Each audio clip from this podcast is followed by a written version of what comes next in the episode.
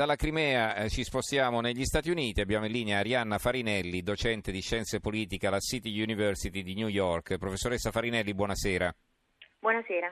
Ecco, l'abbiamo chiamata perché è morto eh, Tom Wolfe, ci sono molti giornali che danno la notizia in prima pagina, eh, adesso per brevità eh, li saltiamo, ma insomma eh, n- non vogliamo parlare tanto dello scrittore quanto così del fatto che era riuscito a lanciare alcune parole d'ordine che poi eh, sono diventate diciamo, di dominio, dominio pubblico eh, in tutto il mondo.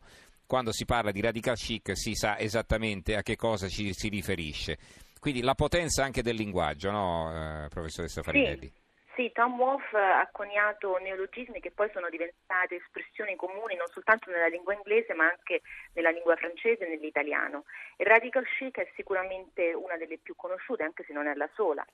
Eh, questa parola radical chic appare in un suo essay del 1970, un essay ehm, molto ironico nel quale Tom Wolfe parla di questa festa data da questi newyorkesi eh, molto benestanti, eh, Leonard Bernstein e sua moglie. Leonard Bernstein è un compositore che fa questa festa da questo party in onore eh, dei Black Panthers. Allora, tutti sappiamo che i Black Panthers sono questo, questo, gruppo, questo movimento attivo negli Stati Uniti dagli anni 60 per eh, diciamo, porre fine alla segregazione razziale, alle leggi di Jim Crow ed è anche un movimento leninista marxista, quindi un, un movimento di, di, estrema sinistra. Ecco, quindi Tom, eh, Tom Wolfe diciamo, ehm, prende in giro eh, questi newyorkesi benestanti che si definiscono di sinistra e che però sposano queste cause molto radicali come quella dei Black Panthers che però vogliono appunto abolire i privilegi e le agiatezze in cui proprio persone come Bernstein uh-huh. eh, vivono. Quindi diciamo eh, il, il, cuore a sinistra e il portafoglio a destra, insomma, no? Sì, e lo fanno diciamo per un ritorno personale. Lui mm-hmm. critica i radical chic perché dicono che sposano queste cause estremamente radicali per un ritorno d'immagine, per eh, diciamo essere eh, per, per, sembrare persone estremamente aperte, eh, magnanime, eh, per sembrare eh, persone che si preoccupano eh, del, dei problemi delle minoranze etniche, eh, della mancanza di diritti civili per gli afroamericani negli anni 60 e 70 eh, e quindi conia questa parola radical chic. Ma a parte questo, Tom Wolfe è diciamo, padre fondatore del cosiddetto New Journalism. Ecco, sì, questo cioè è molto interessante, sì. Letterario eh, che è appunto un tipo di giornalismo che utilizza eh, tecniche letterarie eh, per descrivere eh, realtà, per descrivere fatti ed eventi reali, quindi non appartenenti alla, alla, alla fiction.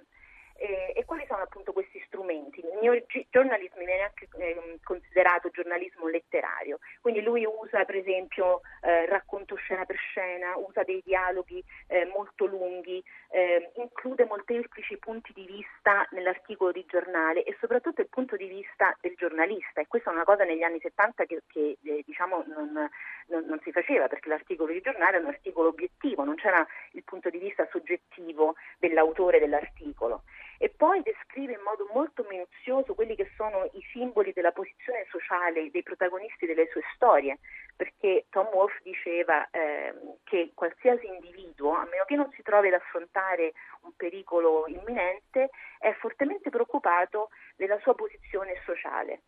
E quindi ehm, tutti, tutti questi elementi letterari Tom Wolfe li inserisce nell'articolo eh, di giornale. Lui non è l'unico rappresentante di questo New Journalism, perché ce ne sono altri suoi contemporanei come Truman Capote, come Guy Dalese, come John Didion.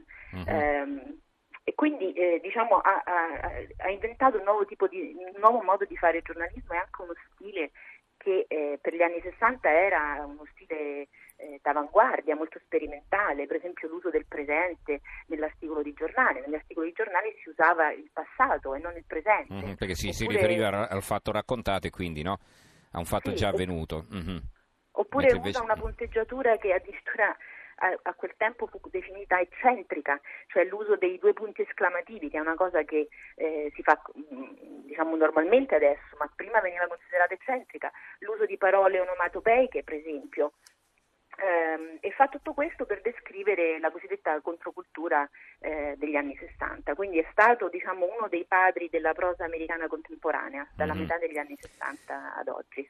Nella, eh, per la sua popolarità quanto lo, lo, hanno aiutato i romanzi, insomma, anche per riuscire a imporre questi, questi modi di ragionare, modi di scrivere, questi modi di dire?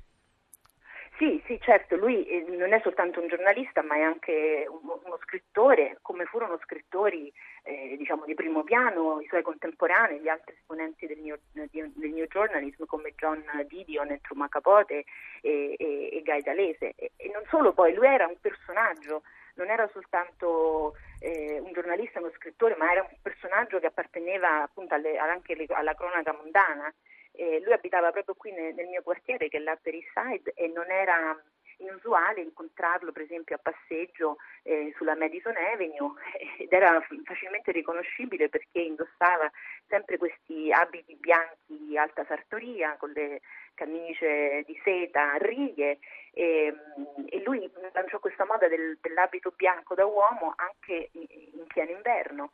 E lo faceva perché lui diceva, eh, si voleva distinguere, diceva che lui era un marziano, cioè una persona che non conosce nulla e che quindi è desideroso di, di, di imparare. Quindi lui si poneva proprio come eh, spettatore e inventò anche un modo di fare ehm, eh, reporting, reportage che eh, diciamo era del tutto nuovo per, per, il, per il, tempo, perché mm-hmm. lui mhm. credeva eh, che il giornalista si dovesse ehm, immergere proprio nella realtà che doveva descrivere, lo chiama saturation reporting, diceva che il giornalista doveva seguire i protagonisti delle sue storie quasi come un'ombra. E quindi c'era anche un forte coinvolgimento emotivo, è per questo che uh-huh. riesce a scrivere eh, questi articoli eh, descrivendo appunto alcuni eh, gruppi della controcultura degli anni 70 e, e quasi al, al lettore sembra di vivere eh, queste storie, quindi il lettore entra proprio nella storia grazie, mm-hmm. grazie, al suo modo di raccontarla. Senta professoressa, un'ultima domanda arriva da un'ascoltatrice, Marina da Venezia, potremmo paragonare Tom Wolfe a Oscar Wilde, un dandy del XX secolo, un'icona di stile con il gusto per il bello e una severa critica sociale? Sì, eh, assolutamente, assolutamente. Proprio appunto quando dicevo prima, li incontravo a passeggio per la Madison Avenue con questi abiti bianchi. Eh, sì, era un po' strambo, eh. mm, certo. Anche in, in, piena, in piena eh, in pieno inverno. Lui era appunto un dandy ed era fortemente critico con una ironia sottilissima eh, della società americana. Si è anche tirato dietro molte critiche per questo lui stesso, è stato definito razzista, è stato definito anche xenofobo, mm-hmm. eh, era considerato eh, conservatore, anche se lui diceva di essere un uomo di sinistra. Quindi faceva la critica alla sinistra, secondo lui da sinistra. Da sinistra. Mm-hmm. Molto interessante, grazie per il suo contributo. Salutiamo eh, Arianna Farinelli, docente di scienze politiche alla City University di New York. Grazie professoressa, buonanotte. Grazie, buonasera, buonanotte.